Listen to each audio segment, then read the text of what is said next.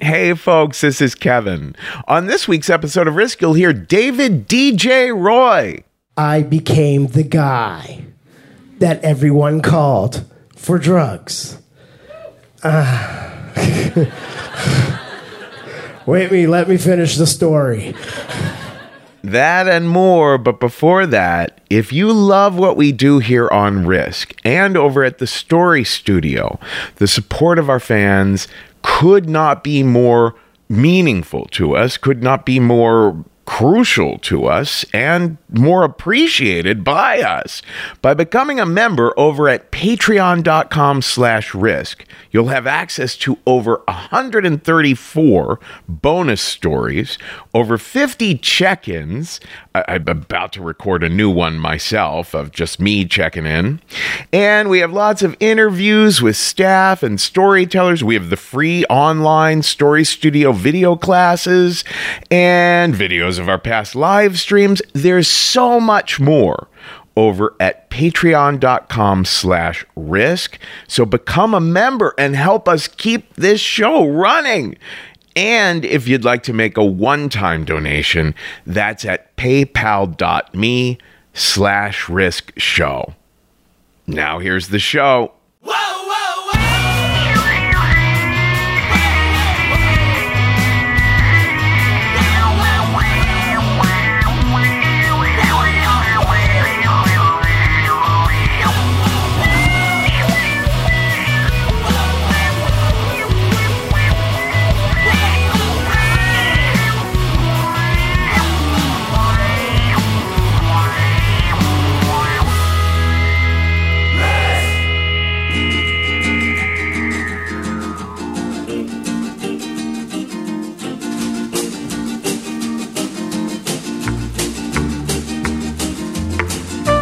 Hello, kids. This is Risk, the show where people tell true stories they never thought they'd dare to share. I'm Kevin Allison. This is Bert Kaempfert behind me now, and I am so excited. I am so filled with gratitude because on this episode, we're going to feature the final story is going to be from last Thursday's show, which was the first show ever that we were doing back live on stage again in New York City at Caveat. It was just a joyous night to be able to hug people again, to be able to hang out with people after the show, to be able to look out at the audience and see people's reactions, you know, right there in front of you. It was just a magical, beautiful night. I was so grateful to all the fans. It was amazing that so many people were watching on the live stream, right? People from Wales and Edmonton and various states across the US. I mean, it was amazing. And, and we were interacting with the fans on the live stream as well. So I just, I, I just cannot express how, how happy I am to be back on stage. Hopefully, we will be touring again soon. Um, you know, coming to a city near you or a city you live in soon. So let's all keep our fingers crossed because it's a great feeling. It's just a great feeling. And I, I, think you'll appreciate hearing the sound of the live audience in that last recording on today's episode. But we are still looking through our archives for stories from live shows past that we've yet to run. We're going to hear one soon from David DJ Roy in Vancouver. Stand up comedian there. He runs a show called That Filthy Show. But before that, we're going to share a story that was shared at one of our recent live stream shows. This one comes from Ryan Estrada, who was in Korea, South Korea, where he is based uh, the night he did the show. So it was, I guess it was morning there when he was appearing on the show. But he told a great story, and it sounds great with the music that our editor John LaSala added to it. Now, Ryan has a graphic novel called Banned Book Club, and it was just nominated for an Eisner Award. So look that up. You can find Ryan on Twitter at Ryan Estrada, and here he is now. With a story we call Self Offload.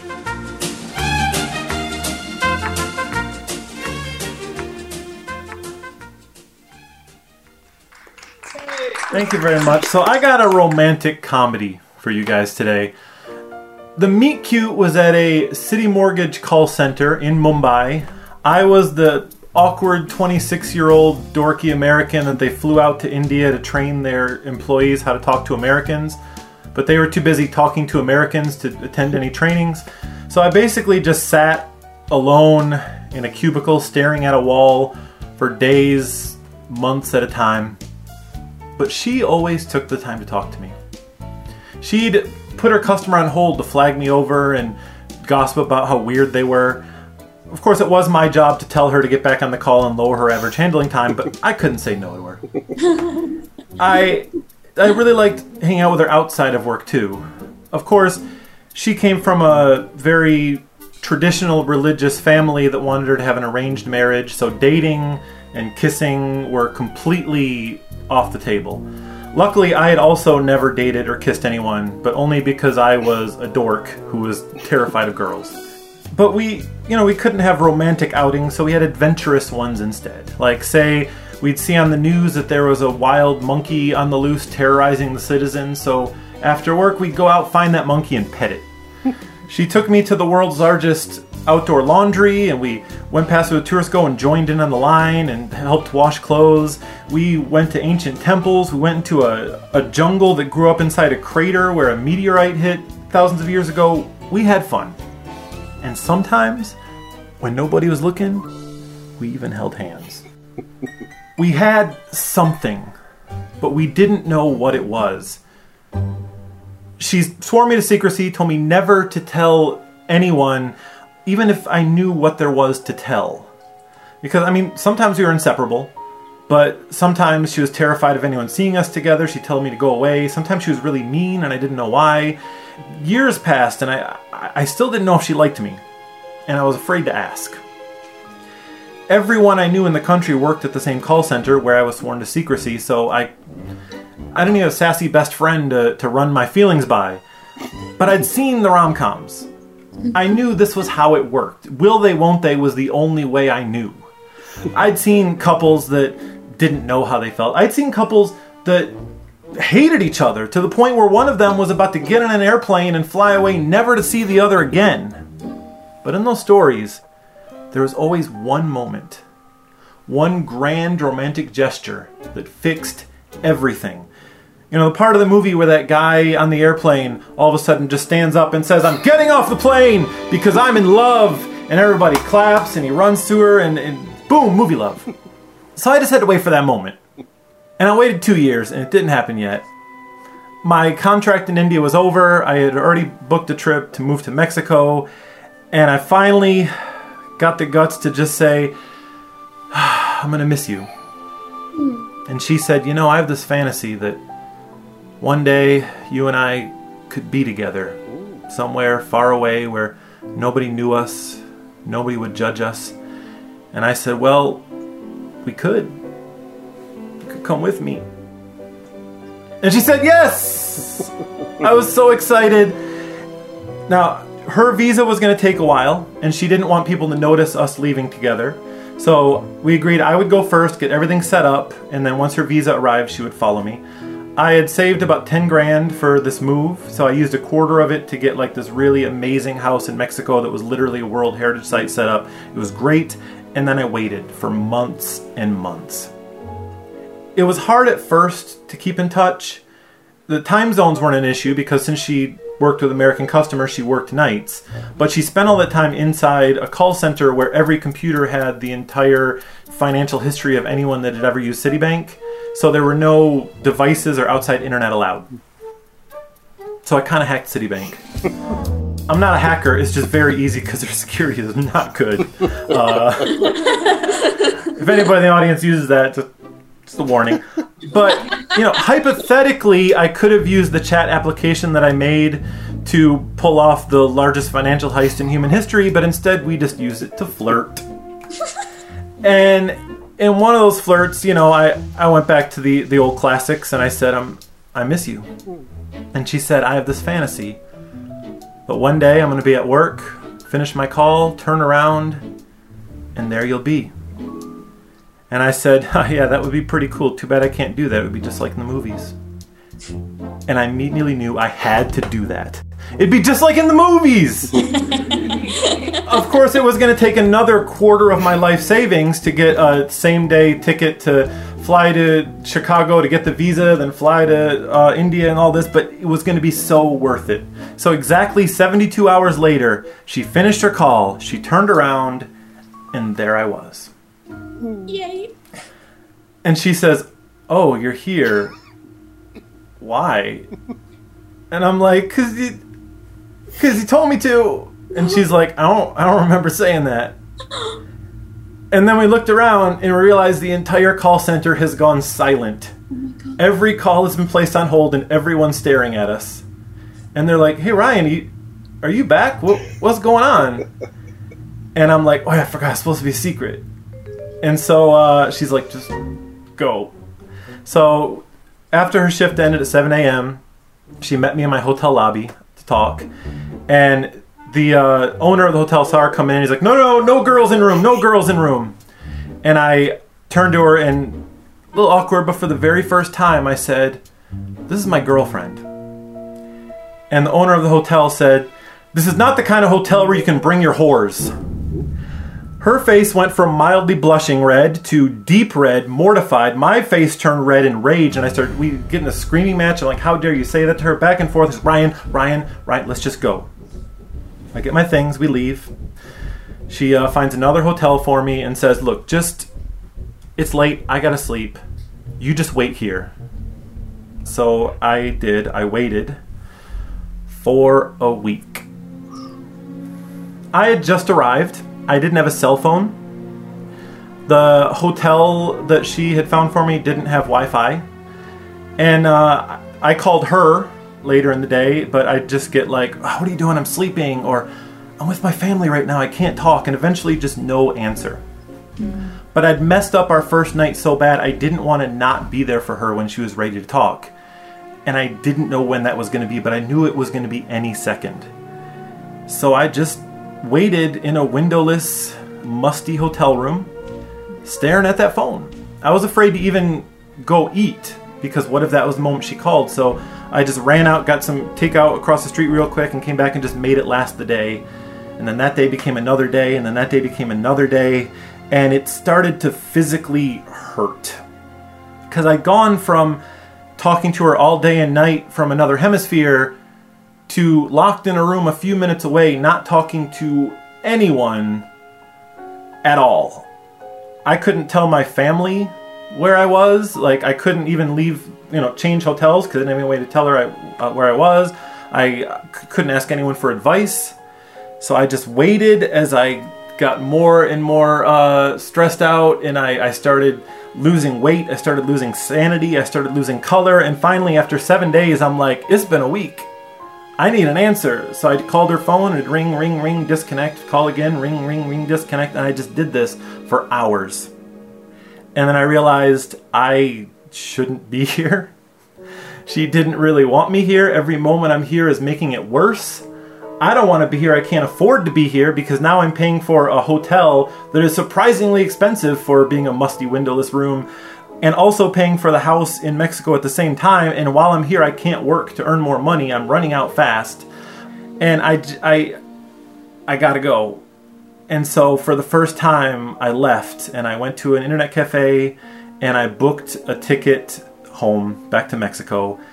It took another quarter of my savings because I had to leave that day because I could not wait one more second for a call that would never come.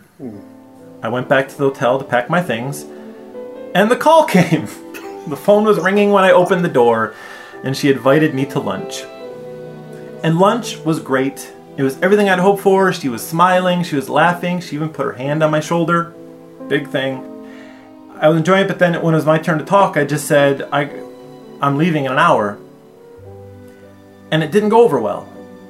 It, there was a lot of back and forth, but it came down to if I got on the plane, she was not going to follow me to Mexico and I might never see her again. And I'm like, no, no, it doesn't have to be like that. Let's go back to the original plan. I did a thing, I surprised you, and now I'll just wait there. And then, you know, as soon as your visa arrives, you can come. When is your visa supposed to come? It's supposed to come soon, right? What did they say? You did apply for your visa, right? She hadn't applied for the visa. So I got on the plane.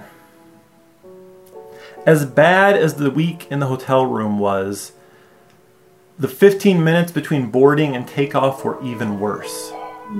Because now I was surrounded by people, but I was even more alone. My guts hurt. I couldn't breathe.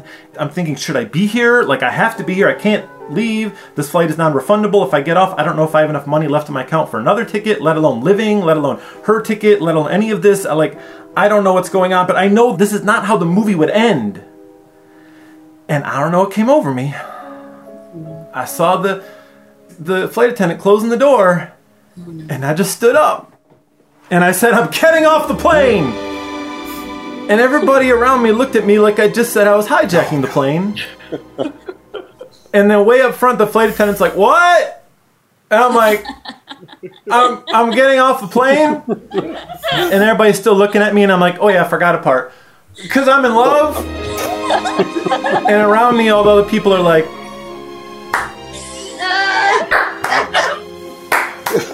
like they've seen the same movies as me, so this is the part where they're supposed to do this, but I might be a terrorist, so they gotta hedge their bets. And I'm already up, I'm running to the front of the plane, security is already there at the door. And they're like, sir, this plane has to leave right now. And I'm like, it's gonna have to leave without me. And they're like, well, it can't because if some asshole screams and runs off the plane, we gotta deboard everybody, bring in the bomb sniffing dog to take the plane apart to figure out why. And I'm like, but I'm in love though. So I got detained. There is a reason that this is always the last scene of the movie. Because they do not want to show you what happens next, because it is not fun. I'm sitting in a uh, immigration holding cell for a while before this dude with just flop sweat comes in. He's like, What are you planning? And I'm like, I'm planning to run off the plane and go to the everybody claps and I go to the girl like in the movies. And he's like, "Wha- what movies? and I couldn't think of a specific example. So I'm like, did you ever see the last episode of Friends? He did not see the last episode of Friends. Probably his his reference was more like Final Destination, which was not the vibe I was going for. He also tells me, you have a single entry visa and you already used it. You can't leave the airport. So I'm now sitting in the cell like Tom Hanks in the terminal. I'm just watching out this little window as like hurried officials go back and forth and I see their faces turning red as they're arguing and I look and I see the departure board turn red as everything goes to delayed, delayed, delayed, canceled, canceled, canceled because this airport has basically shut down over this potential terrorist threat.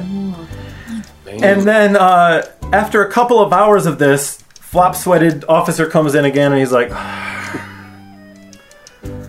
Check the plane. Everything's fine. Do you swear this is about a girl? And I'm like, Yes. And he's like, Do you love her? What? And I'm like, Yes. Uh, grabs my passport, gets his little pen, clicks, and he goes, There is no protocol for this. I don't know if I'm supposed to do this. I'm just going to cancel this myself. And uh, when it is time to leave India, you just ask for me. I'll wave you through. Pretend like this never happened. And I'm like, Thank you. And I'm looking, I'm trying to figure out what he's written. And it, at first, I thought it said sexy officer. And I'm like, is that a signature? But it actually says self offload, which is, if you've ever wondered what it's called when the guy gets off the plane, self offload. I'm looking at this, and the guy goes, well? I'm like, well, what? He goes, go to her. so I, I ran out of the cell. I ran out of the airport. I got in a taxi. I flew across the city. I ran across the call center. She finished her call. She turned around and goes, oh, you're still here. My god. So I got dumped pretty soon after that. Uh, uh, did take the rest of my life savings, plus a little bit I had to borrow to fly out again. Left penniless. My grand romantic gesture did not work out as well as I had planned. But you know what? I'm glad. Because I'm married now to someone else, and we use a little different technique called open and honest communication with your partner. like, we'll do.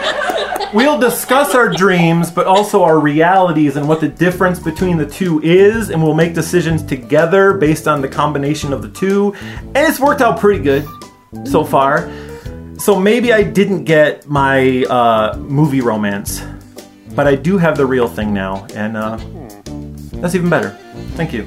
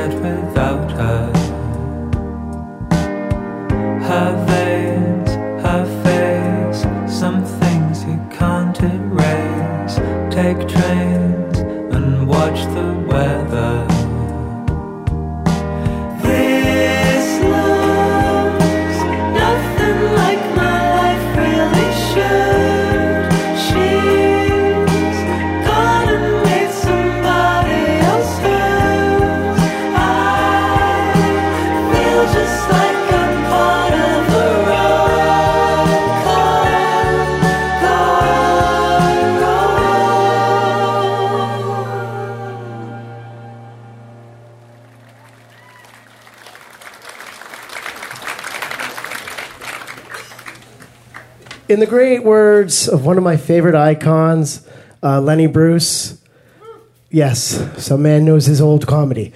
Life is another four letter word. Let that sit for a bit, yeah. Because you got to understand is once upon a time, in one of my past lives, my career would be best described as narcotics middle management. Yes, boys and girls, I used to be a drug dealer. And it's not like when I was a kid, I'm like, what do I want to do when I grow up? I know, sell cocaine. Yay. No. I got into it very innocent enough. Because you see, back in the 90s, I was throwing parties, throwing raves. I was the guy that running everything. And all my DJs and friends were getting ripped off a lot and like getting shitty stuff and getting sick. So uh, I just, you know, I told them, listen, I know a guy.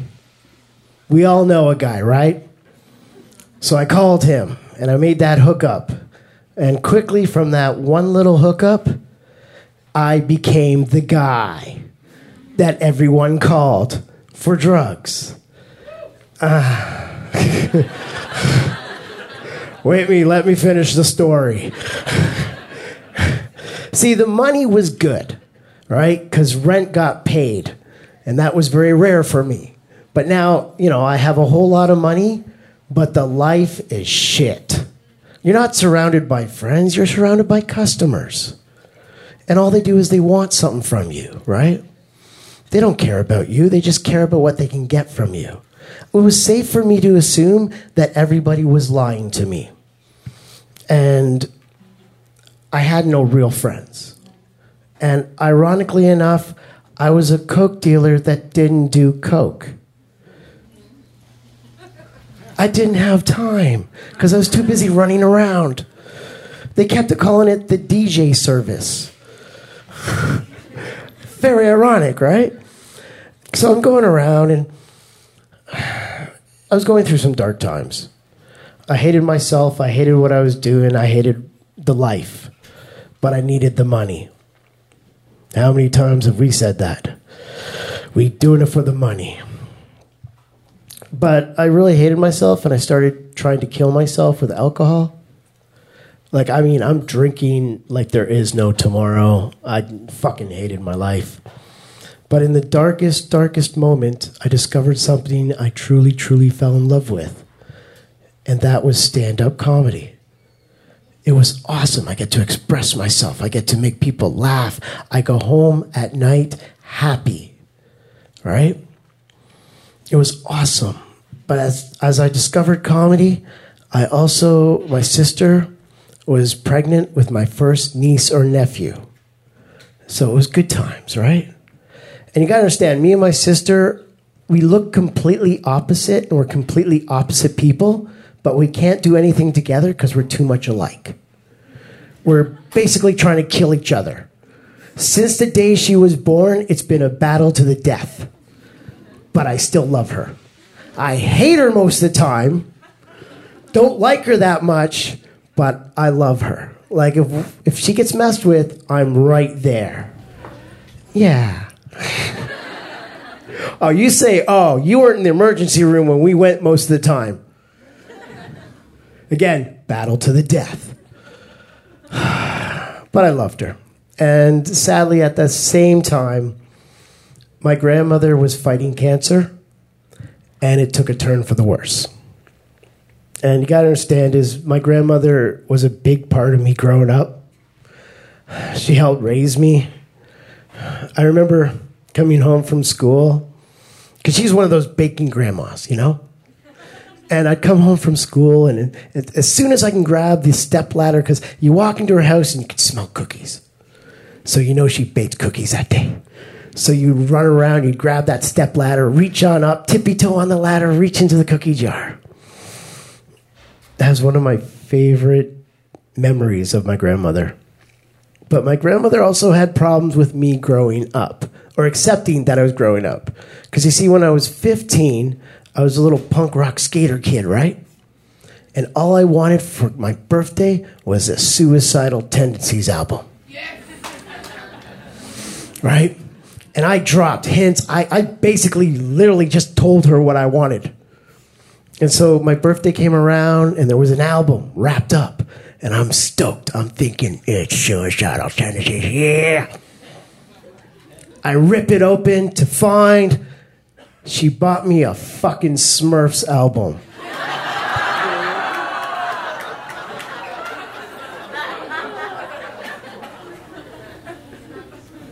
So guess what grandma got for her birthday? That's right, she got the Suicidal Tendencies album.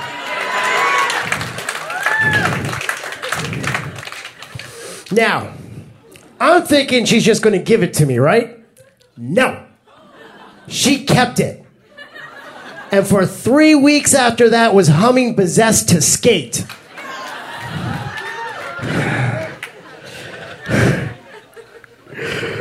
Also, my grandmother was a big disciplinary.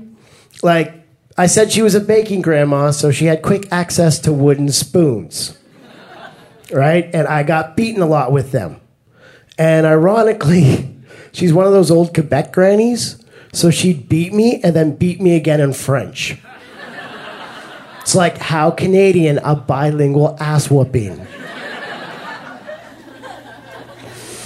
But I remember when I was like 17, 18, I don't know what I did, but I pissed her off. And she grabbed a wooden spoon and she beat me so hard she broke the wooden spoon. And that's the time Granny got real gangster. I still have the scars. Uh, but I, I loved her. And uh, I remember when she was in the hospital, going there a lot to uh, spend time with her, right? And we'd reminisce and we'd talk a lot. and uh, we'd play board games, which, by the way, Granny can't play chess. So, you know how hard it is to, you know, try to lose a chess game to someone who can't play chess? I tried really hard to suck. Because, you know, it's Granny, right?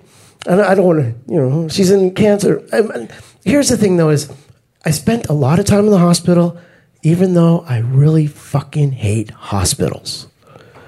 Going into a hospital, you just, that smell, you know, the sanitation, that just cleansiness and cleaning fluid smell that just drives you nuts. And just so gloomy, it's so institutionalized. The paint's just gray. Everybody looks gray. Everyone's so depressed. Spending time there was just heartbreaking because it's like no one goes to a hospital to get better. And that was a fact I had to face. And every time I'd go into grandma's room, I just, my heart would break. Because just looking at her, it's like, this is not the woman that broke a wooden spoon on me. This is a shadow of her. But I would do it just because I fucking loved her. And uh, so we'd talk. I remember one time, Gran, uh, we had a really heart to heart. I mean, she's a, one, of those women that a few words, but what she said meant something.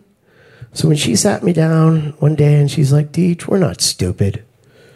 You're a young man with no real job, but yet you always have money. That life's not good for you. Right? Do comedy. It's you love it. It puts a smile on your face. Promise me you'll do something with your life. Do comedy. And I half-heartedly like promised her I would do a better life and and change my life. And I did. But the next part she said broke me. Cuz she's like that life will lead to nothing more than prison or worse. And just the thought of prison was scary. Because think about it. I'm going to waste away in a cell that's 10 by 8 and not exist. Like life will go on without me. You know, like sure, the family will come visit in the beginning, but they have lives. The visits will get spread out, and then eventually they won't show up. And the next time they'll only know about me is when I'm dead. And they'll be just, my niece or nephews will be like, oh, that guy we used to visit in prison, he died. And that's the only impact I'll have in their lives. And that broke me. But rent still has to get paid, so back to hustling I go. And a little while later, uh, I got a call in the middle of a drug deal. And they're like, get to the hospital now. And I'm freaking out. So I offer this guy, going, listen, I'll give you an eight ball for free if you can get me the fuck across town now. And he did.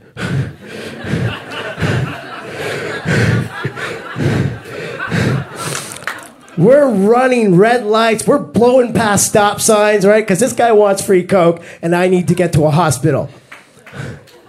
But I'm losing it because I don't know. No one told me anything. Just get to the hospital. So I don't know if if my nephew or niece or nephew is coming into this world or if my grandmother left this world.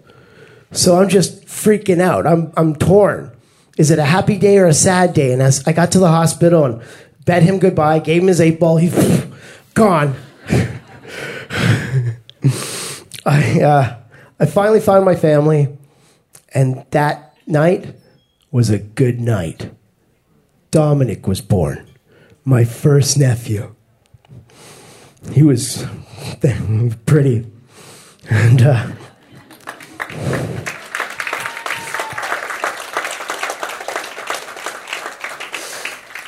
oh, it's gonna go down from here. Uh, he was born. So the next day, when they all cleaned him up and he was well enough, and ironically, my sister went to the same hospital my, my grandmother was in. So the next day, the nurse brought Dominic up to see my grandmother. So there I am in a room with four generations of my family in one room. And my grandmother's holding Dominic for the first time ever. And the look on her face, that's the first time in three months I've seen life in her eyes. And that's when I got it. That's when it really kicked in. Family is the most important thing in this world. Right? And she gave me a look that just went through me. That do I really want to see him on prison visits? Do I want to really, you know, like, got to change my life? So, uh, eventually they took Dominic away and we all went our separate ways. And shortly after that night, um, my grandmother passed away in the sleep, but she had a smile on her face. And now I understand why she held on for so long when she could have died months ago and be happy. But she held on for that moment that I'll never ever forget. So I went to her funeral, I spoke, And what I said meant so much to me was you might be walking alone and feeling very, very alone down the street. And one day a warm breeze will pass through you. Your heart will fill with love. Your body will be warm. A smile will come to your face, and the words grandma will come to your lips. And at that moment, you'll know you're never, ever going to be alone again. But sadly, after the funeral, I went home and had an everything must go sale. You're going to be surprised how fast free Coke goes. Or wait, discounted Coke. It was like buy two eight balls, get the third for free. There was a lineup out front of my apartment. but 24 hours after that, I started and made the promise and kept the promise and started living a legit life and being a professional stand up comic.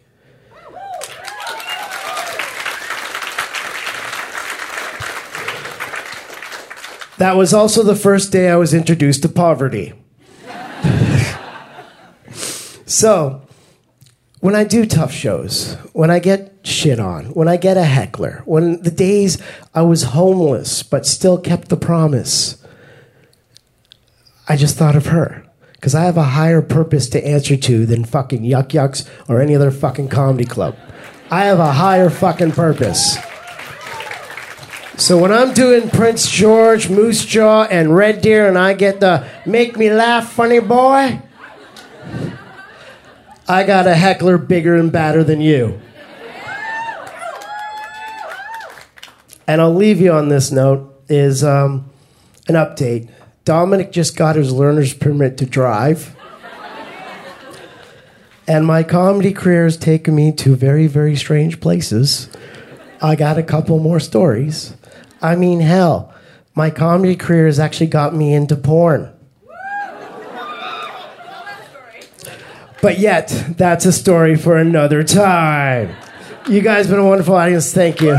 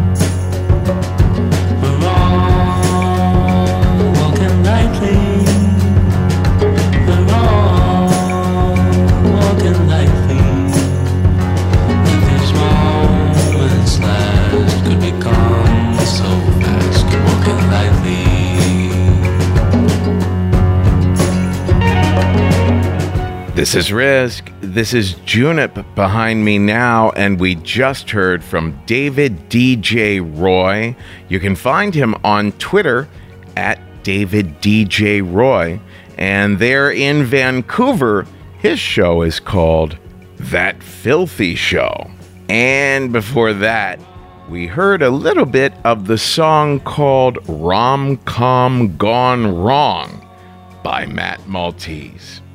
Folks, thestorystudio.org is where you will find so many storytelling training opportunities.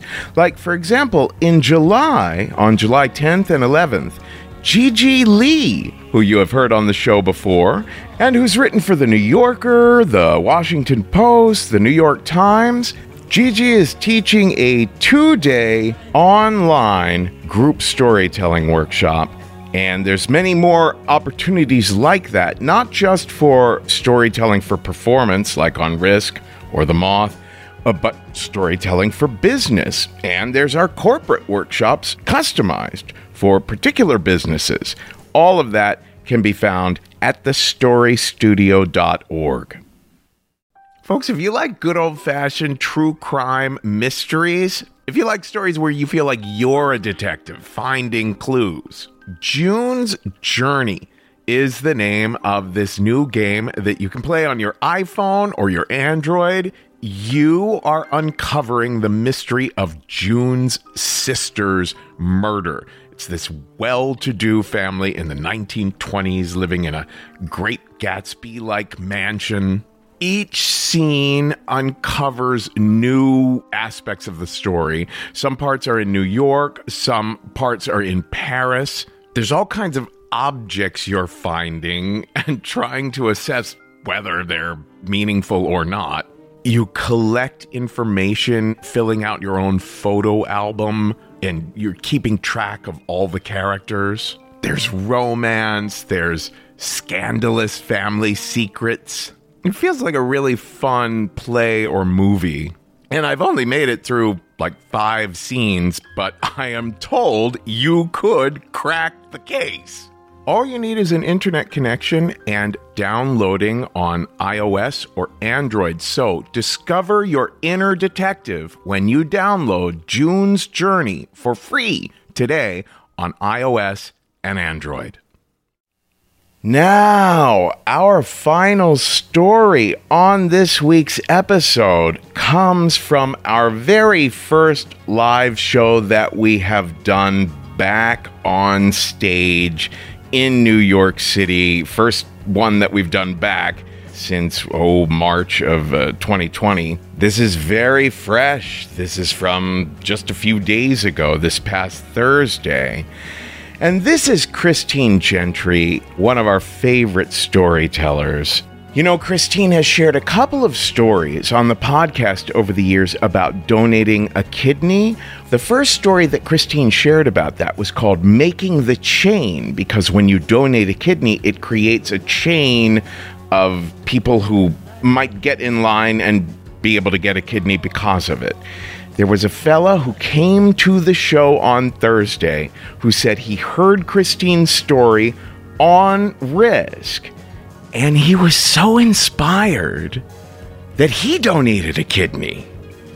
So, once again, out of that came actual life saving.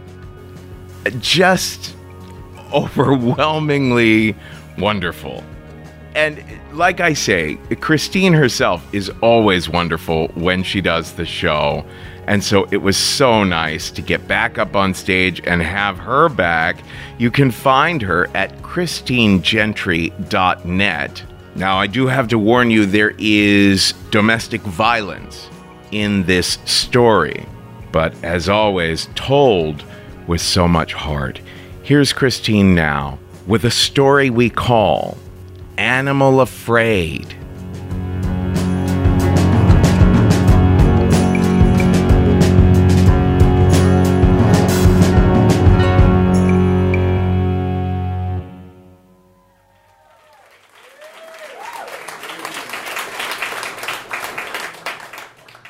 So when I first met the man I'm going to call Ethan, I was really excited.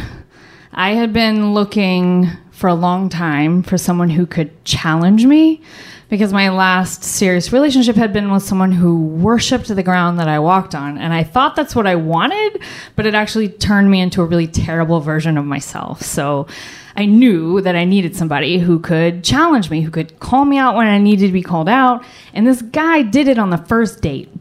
And I was totally smitten.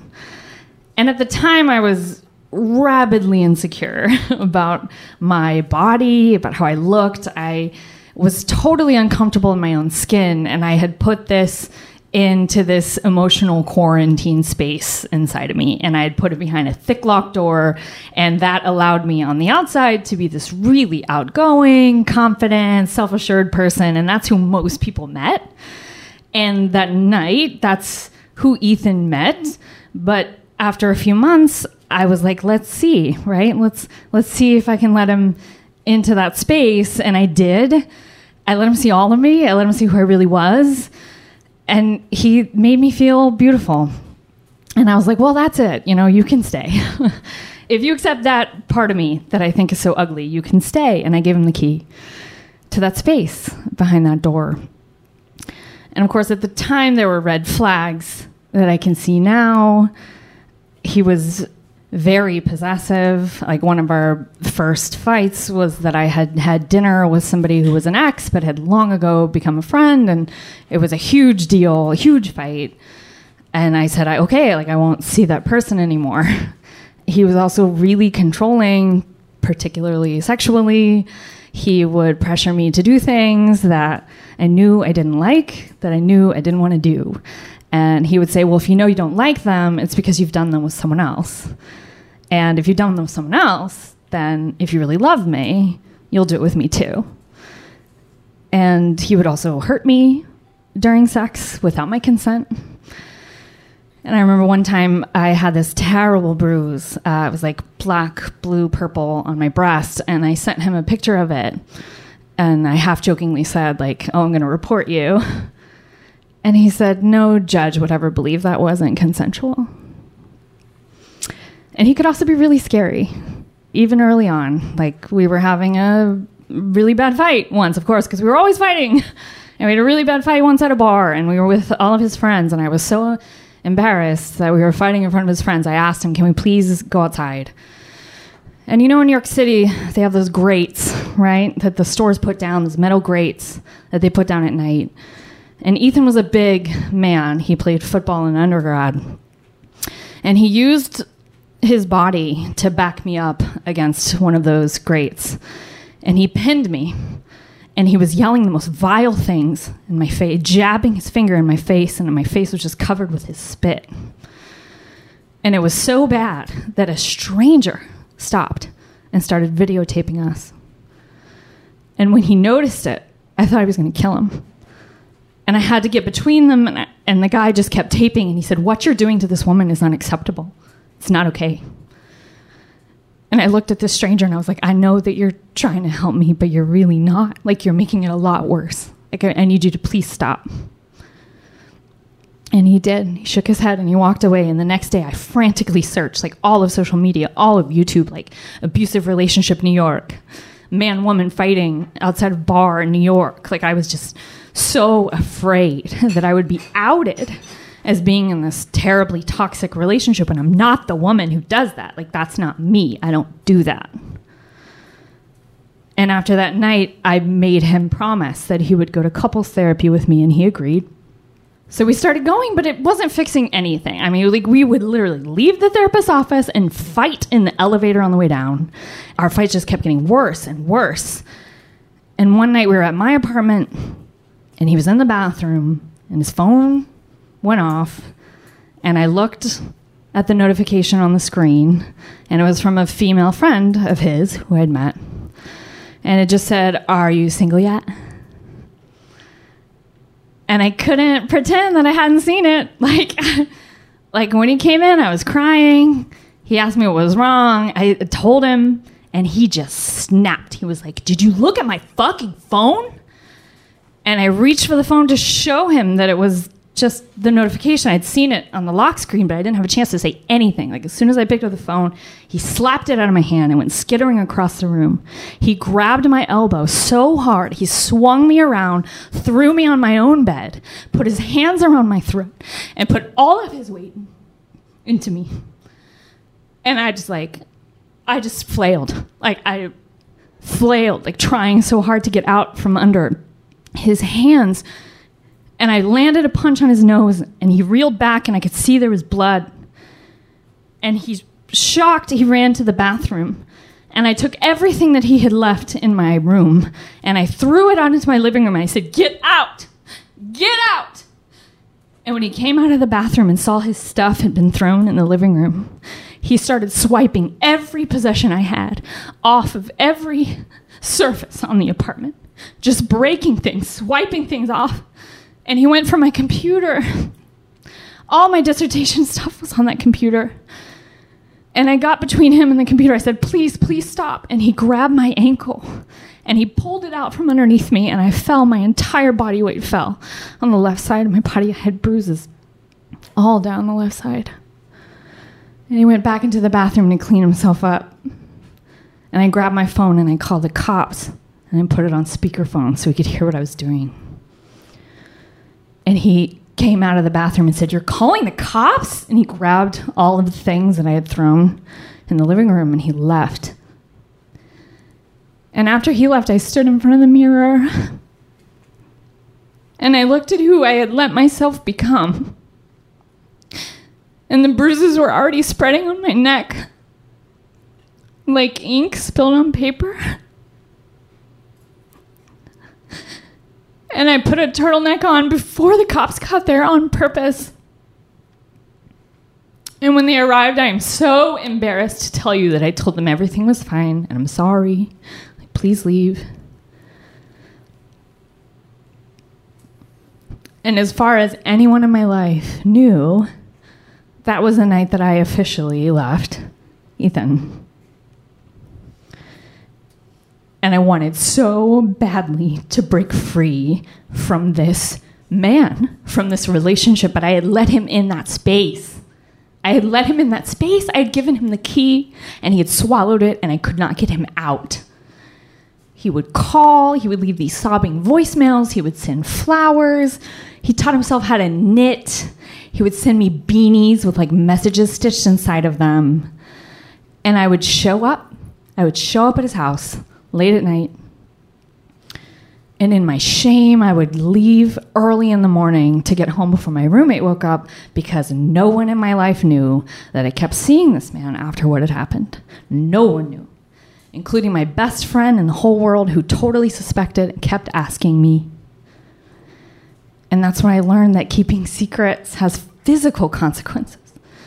Because I got ulcers for the first time in my life. I would wake up in the middle of the night with this searing pain in my ear from grinding my teeth so hard at night. And I had been doing this for months. When one day I got up and joined the rest of New York City in the 7 a.m. rush hour because I had jury duty downtown and I'm on the train and I'm totally just spaced out, standing up, holding the pole. And I'm looking at the head of this man who's sitting down in front of me.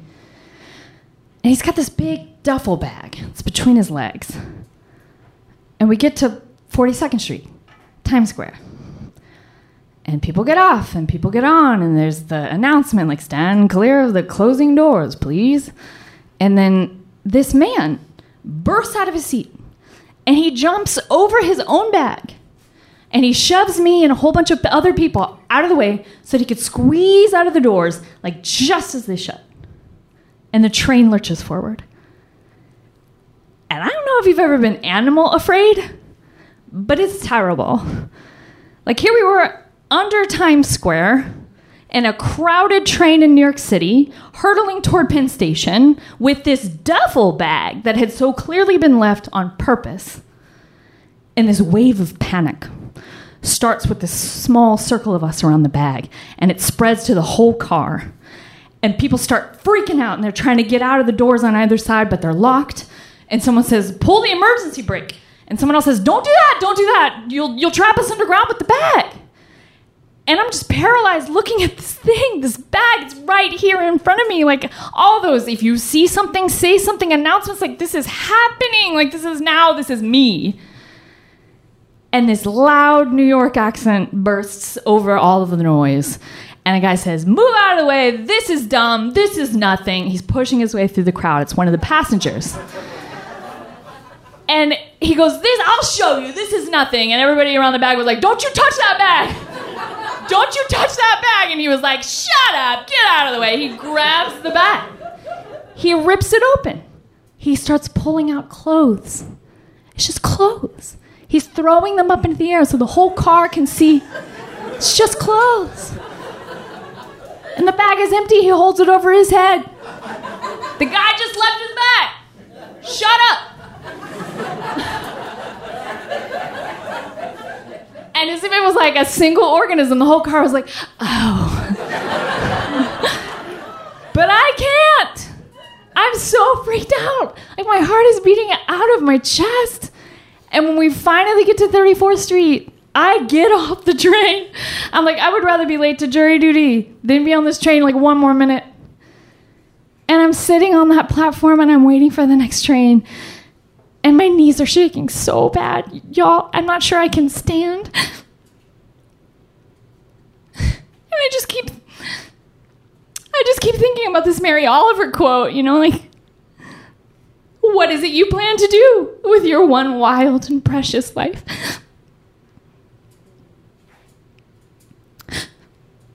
When I finally get above ground on Canal Street, my phone vibrates in my hand, and it's Ethan.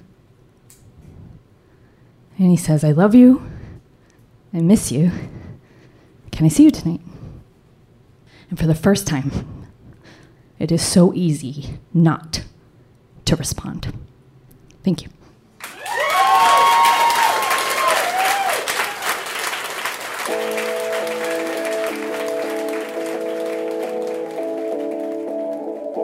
Who made the world? Who made the swan and the black bear? Who made the grasshopper? This grasshopper, I mean, the one who has flung herself out of the grass, the one who is eating sugar out of my hand, who is moving her jaws back and forth instead of up and down, who is gazing around with her enormous and complicated eyes. Now she lifts her pale forearms and thoroughly washes her face. Now she snaps her wings open and floats away. I don't know exactly what a prayer is. I do know how to pay attention, how to fall down into the grass, how to kneel down in the grass, how to be idle and blessed, how to stroll through the fields, which is what I have been doing all day. Tell me, what else should I have done? Doesn't everything die at last and too soon? Tell me, what is it you plan to do with your one wild and precious life?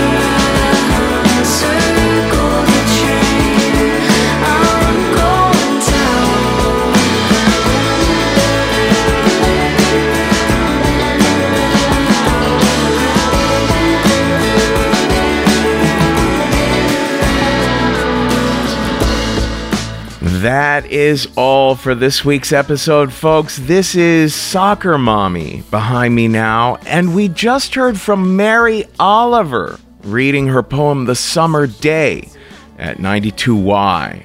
Oh my gosh, before that, we heard from Christine Gentry live on stage at Caveat. We will be back next month live on stage at Caveat. I don't think we yet have the date nailed down, so stay tuned.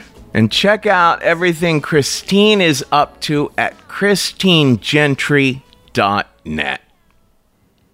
Well, folks, we need your anecdotes, those four minute thereabouts stories that people record on their own and send in to us. If you can think of just like one incident, you know, one quick little thing that happened to you that was especially embarrassing, gave you a shock, or had you laughing like crazy, or a moment you found beautiful. I always feel like those anecdotes are more like the size of a story that you might share with friends at a bar, you know? Like, hey, you'll never believe what happened to me at the beach this past weekend. Or the weirdest thing happened to me on the way to work a couple weeks ago. Lots of great tips are at risk-show.com slash anecdotes. So get on over there and pitch us. Don't forget to follow us on our socials. That'll keep you up to date with what we're up to on Twitter and Instagram and Facebook. We're at Risk Show. On Twitter and Instagram, I'm at the Kevin Allison. There's also the Risk Podcast Fans Discussion Group on Facebook, a great place to talk to other fans about stories, as is our subreddit at Risk Podcast. And folks, did you know you can hire me personally for storytelling training? Just look me up at kevinallison.com. Folks, today's the day. Take a risk. Hey,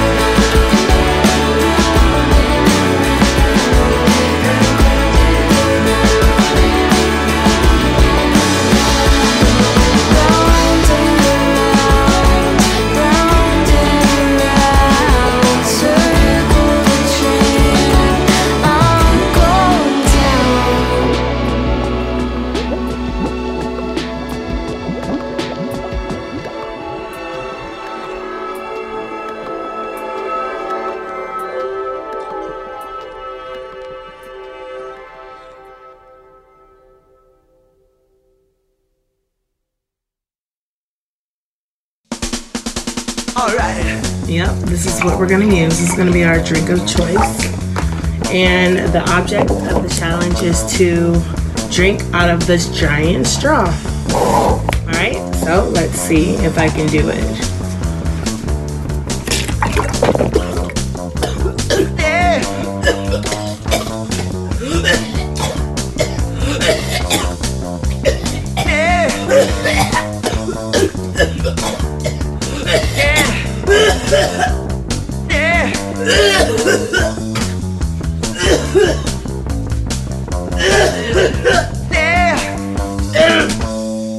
What the fuck?